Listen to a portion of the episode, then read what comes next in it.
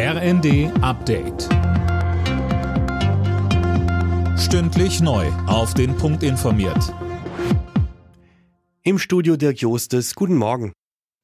Der Haushaltsausschuss des Bundestages hat den Etat für dieses Jahr verabschiedet. Dabei soll an dem Sparkurs festgehalten werden, den die Bundesregierung beschlossen hat.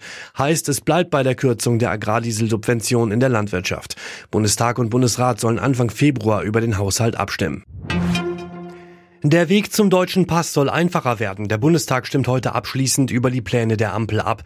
Die Wartezeit bei der Einbürgerung soll von acht auf fünf Jahre gesenkt werden und die doppelte Staatsbürgerschaft grundsätzlich möglich sein. SPD-Fraktionsvize Dirk Wiese im ersten.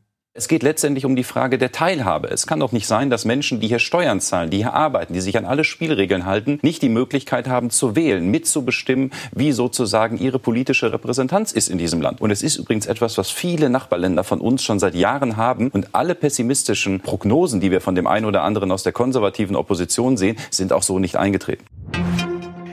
In Berlin ist die Grüne Woche gestartet und da sind in den nächsten Tagen auch die Bauernproteste großes Thema.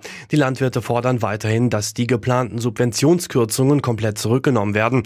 Der Agrarökonom Alfons Bahlmann fordert ein Umdenken in der Agrarpolitik. Er sagte uns. Wir haben allzu viele Diskussionen in der Vergangenheit erlebt, wo man sich über Mittel gestritten hat, wie beispielsweise, ob die neue Gentechnik gut ist oder ob Ökolandbau gut ist. Über die eigentlichen Ziele müssen wir viel mehr reden und vor allen Dingen auch, wie man bei den enormen Subventionen, die die Landwirtschaft erhält, auch Umschichtungen vornehmen kann. In der Münchner Allianz Arena findet heute die Trauerfeier für den verstorbenen Franz Beckenbauer statt. Zehntausende werden mit dabei sein, darunter auch Freunde und Wegbegleiter des Fußballkaisers. Die Trauerfeier wird von mehreren TV-Sendern übertragen. Bei der Handball-EM hat die DAB-Auswahl ihren ersten Sieg in der Hauptrunde eingefahren. Gegen Island stand es am Ende 26 zu 24. Überragender Mann auf deutscher Seite war Torwart Andreas Wolf. Der nächste Gegner ist dann Österreich morgen Abend. Alle Nachrichten auf rnd.de